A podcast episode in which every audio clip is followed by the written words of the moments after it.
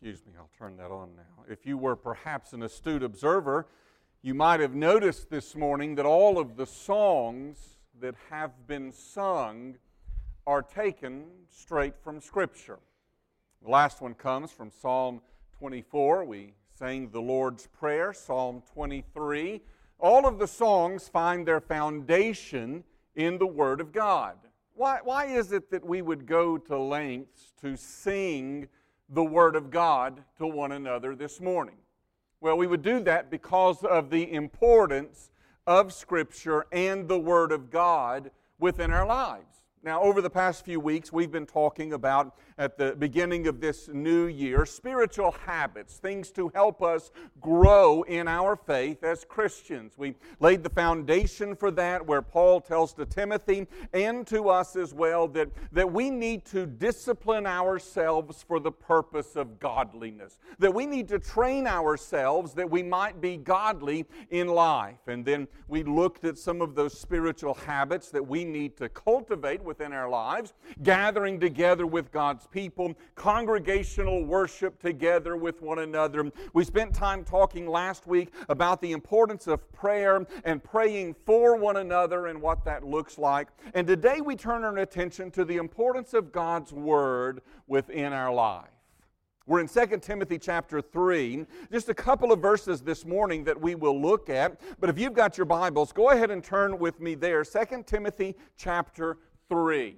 While you're turning there, I'm going to tell you about a college student that I heard about. He was taking a course in ornithology. That's the study of birds. Why anyone would want to do that, I have no idea. But he takes this course in the study of birds. The night before the final, he spends all night studying. He basically memorized the textbook in preparation for this final exam. He knew his class notes forwards and backwards. He came into the classroom that morning, and as he gets into the classroom, he sees on a table there in front of him a row of 10 stuffed birds. Each one has a sack over his body so that only the legs of the bird are revealed. The professor comes in. He tells the class that they are to identify each one of these 10 birds simply by looking at the legs of the bird. He says, I want the name of the bird, the species, the genus, the habitat. I want all of the information that you can give me about each of these birds. Now, the only problem for this student was he had never studied bird legs, he studied everything else but he know anything about the bird legs. And the longer he was there looking at those bird legs, the angrier he got until finally he just explodes into a rage. He stands up, he marches to the professor's desk, he slams his paper down on the desk, and he says, This is ridiculous. How can anybody tell the difference between these birds by looking at just their legs? You are the biggest idiot I've ever seen in my life. And he turns around to walk out the door. And as he does, the professor, finally regaining his composure, he stands up and he says, You, you wait just one minute, young man. What is your name? To which the boy pulls up his pants leg and says, You tell me, buddy. You tell me.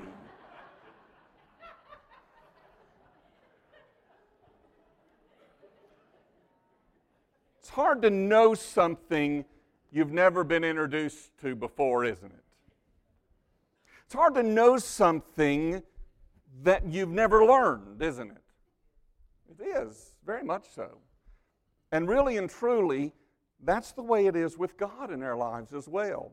The only thing that we can know about God personally is what God tells us about Himself, and that's why it's important for us to sing the Word of God. That's why it's important for us to pray the Word of God. That's why it's important for us to read the Word of God and have the Word of God expounded for us so that we might know who God is. God is so far out of sight of us and so far above us and so far beyond us that we, if we were just left to our own reason and our own intellect, our own thinking and brain power, we would never, ever be able to know anything really meaningful about who God is.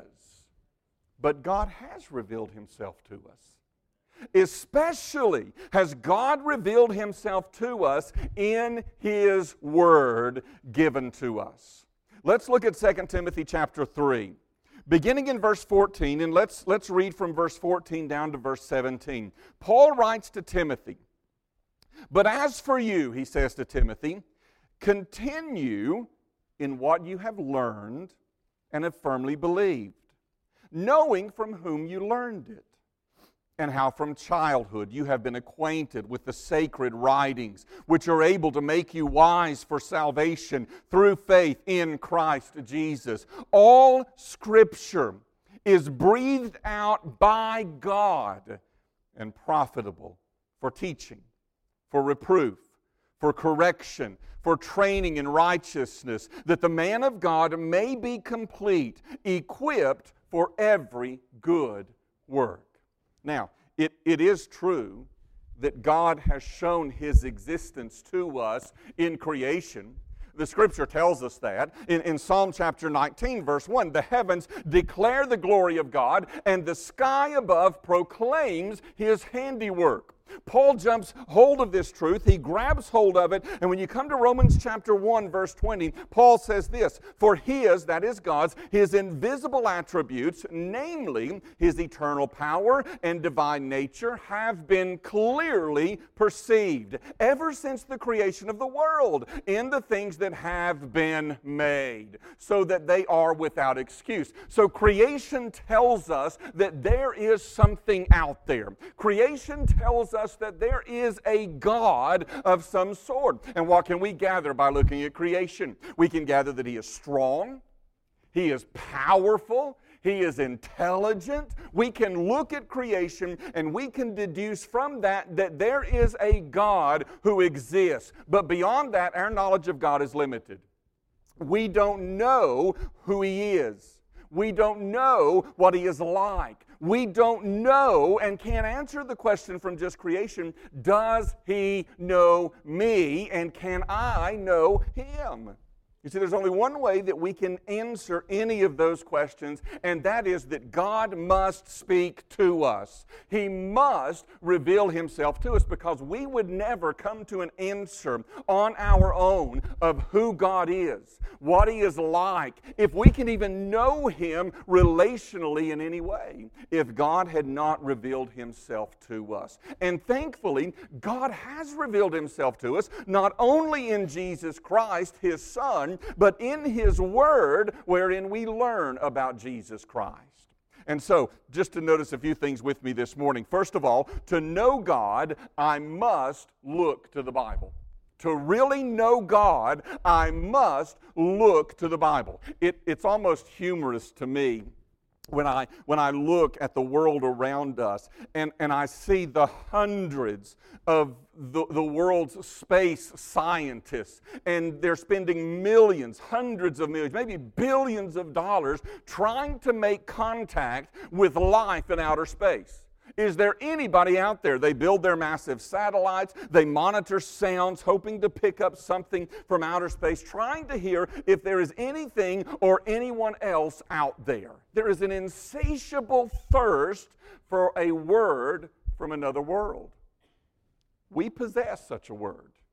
Not alien life at all, but life from God. The one who created space is the one who has revealed himself to us, and he has spoken to us. He's spoken to us in, in a few different ways. As I already mentioned, he has spoken to us naturally through creation. We see that there is a God. The sun, the stars, the skies all speak of the glory, all speak of the greatness of God. But God has also spoken to us spiritually as well. Look again, 2 Timothy chapter 3, and how is the Word of God described for us? Look at verse 16. All Scripture is what? It is breathed out by God.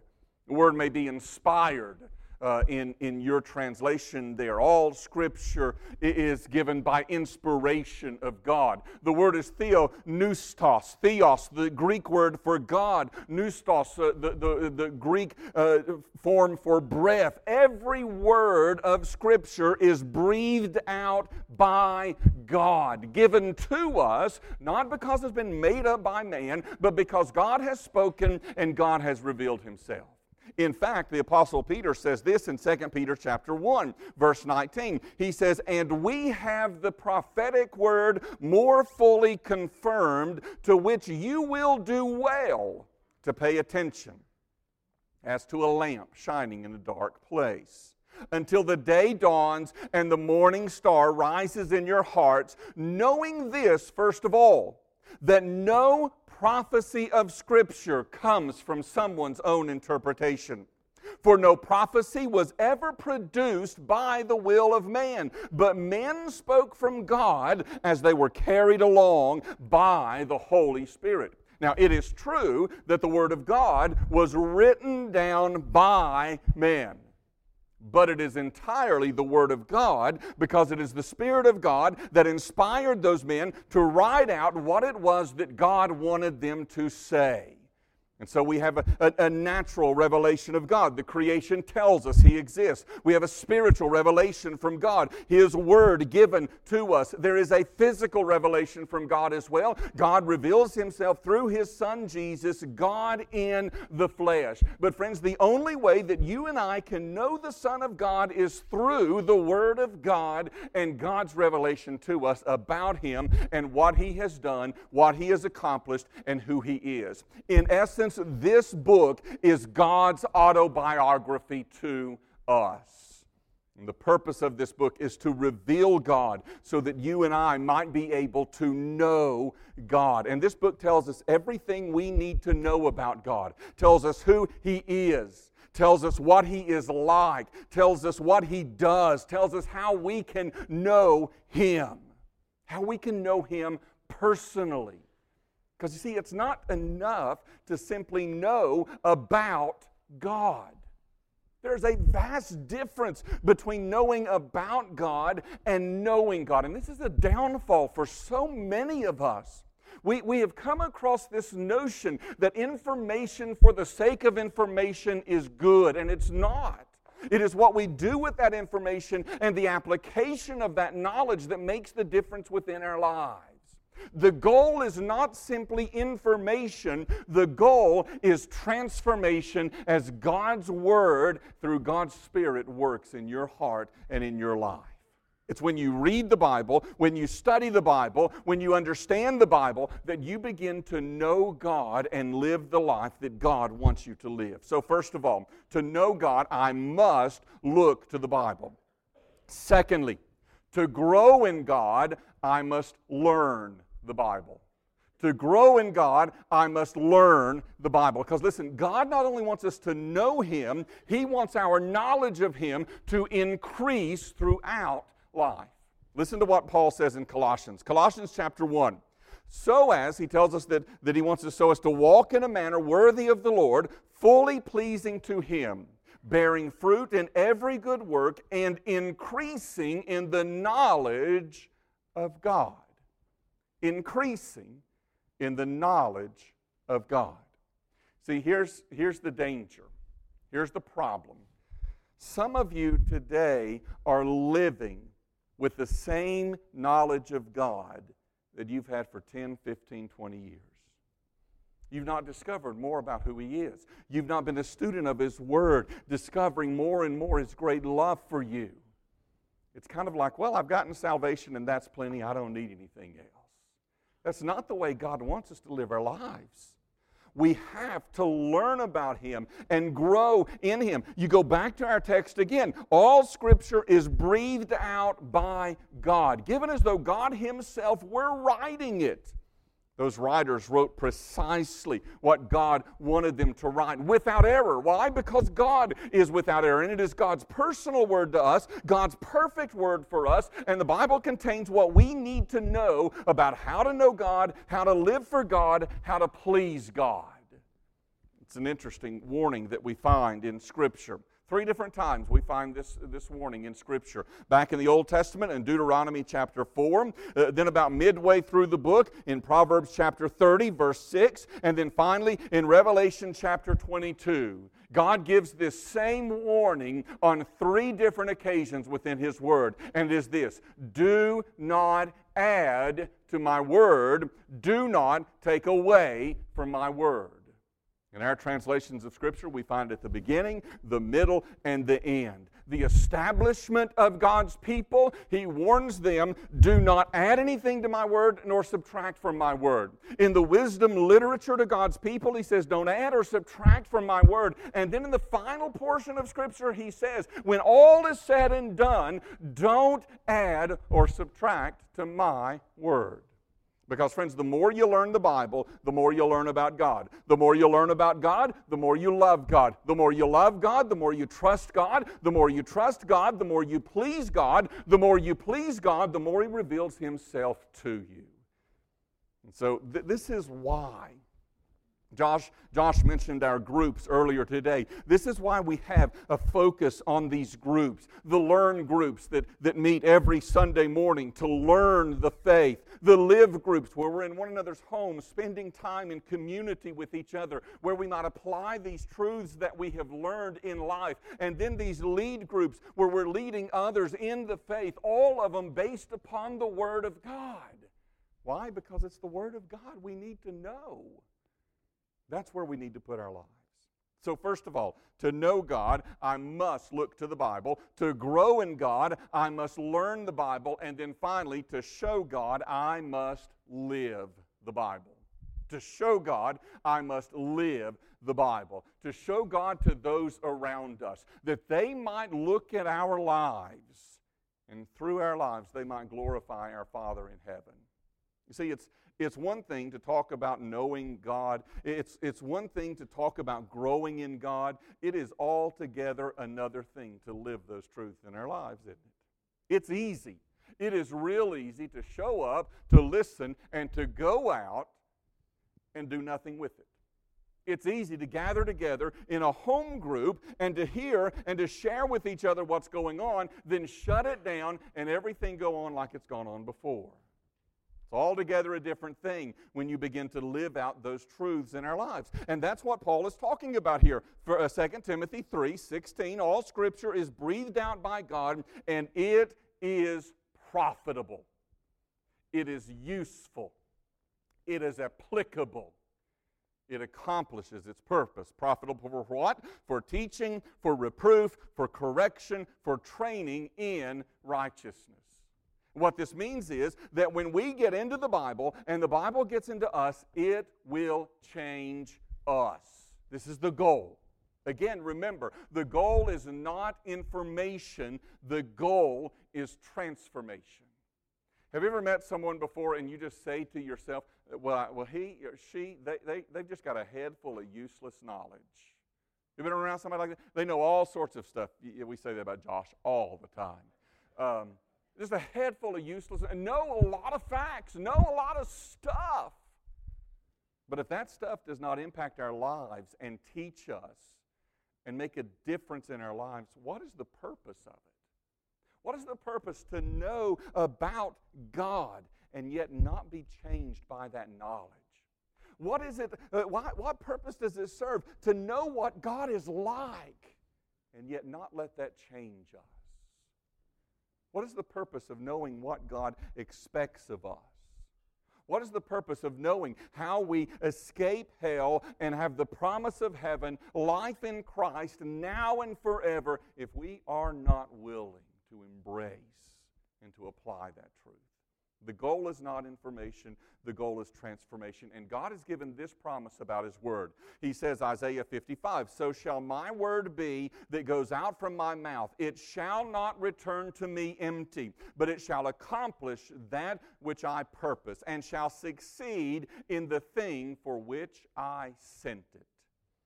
Paul tells us right here four things that this book will do. If we hide it in our heart and we seek to build on it, and apply it. He tells us, first of all, that it is profitable for teaching. The Word of God tells us what is true and what is right. The Word of God tells us what is true and what is right. Everything you want to know about what God says concerning the important things of life is found right here in this book for us. Everything. You see, the problem is what we have a tendency to do within our lives is we approach the Word of God as though it's some sort of self help book. I've got this issue in my life. Let me see what God says about this. And then we just take these principles and we try to pull these principles out of God's Word. Principles that work, but only that work in the context in which God has given them. So we kind of pull this out and we say, here's my self help look for today. And it happens in far too many churches today. When, when the Bible is preached in far too many churches, it is preached and it is taught simply as a book of principles. If you apply these principles, you'll be changed. And so we'll do a, a series five principles for a better marriage, uh, six ways to raise spiritually healthy children, seven lessons for financial success, four lessons on leadership from Nehemiah. And it's true that the Word of God contains many, many principles, but the main purpose of this book is not the application of those principles outside of the context in which they are given. The purpose of this book is about knowing, about doing, about being right with God and knowing Him personally. So the Bible is profitable for teaching us, for telling us what is true and what is right. Secondly, we read that all Scripture as well is profitable for reproof. The Word of God tells us what's not right tells us what's wrong. The, the word here carries the idea of confronting someone when their belief or their behavior is wrong. The Bible tells you what is right, and the Bible tells you what is not right. See, I found that, quite honestly, this is the reason that many people give for not wanting to embrace the truth of who Christ is. Because if I really embrace who Jesus is, then I'm going to have to give up this, or I'm going to have to give up that, or I'm going to have to stop doing this. And they, they weigh all of this out on an improper scale. The balance is off. Because, I mean, let's face it, does any of us here really like to be told when we're doing wrong? We don't like that, do we? No, we don't like that. We've learned it from a very early age as well. You try to tell a two year old no, you see what happens child crying because you won't let him touch the stove eye. Well, let him touch it. Fine. Learn the lesson then, right? No, no, no, that's not what we do. That's abuse. Josh, that's abuse. Don't do that. Child doesn't like to be told no. But for the child's good, you say, no, that's wrong. We, we react the same way as a two year old child we're told that we're wrong. But the Word of God is profitable to reprove us, to say, this is wrong, don't do this. But see, God doesn't stop just there. He doesn't simply tell us this is what's true and right and this is what's wrong. No, God loves us more than that. He comes along and we read, thirdly, that uh, Scripture is profitable for correction.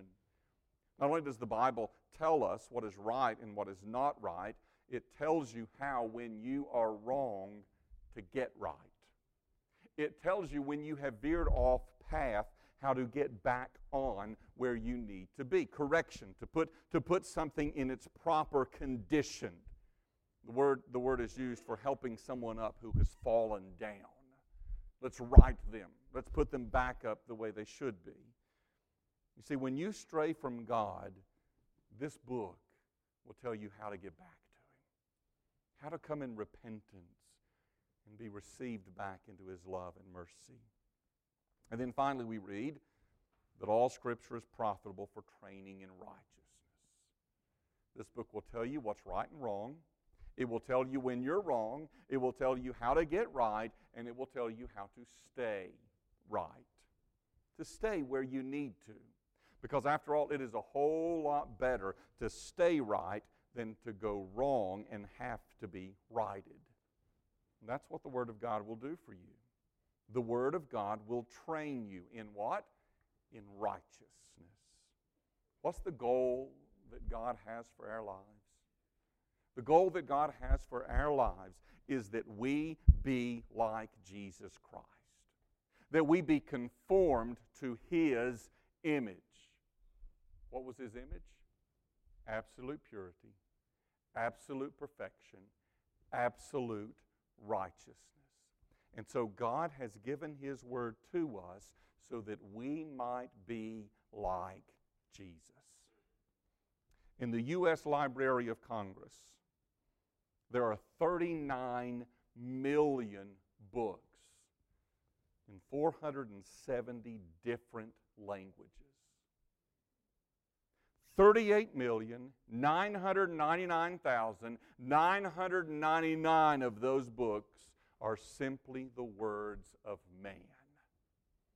Only one of them is the Word of God, and that is the Bible, where God speaks to us and shows us who He is, shows us who we are, and shows us how to get to Him through Jesus Christ. See, we'd never know how to get to God if God hadn't shown us how to get to Him. It's the Word of God that comes along and says, here's the problem. You are a sinner, and your sin has separated you and placed you under the wrath of God. And the only hope for you as a sinner is to receive the salvation that Jesus Christ offers. He came to this earth, lived in perfect righteousness, never sinned, and He died on the cross to pay the penalty for your sin.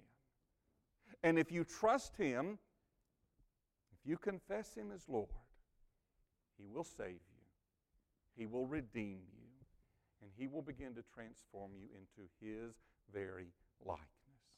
You know where we get that? We get that from God's Word to us. We couldn't have made that up.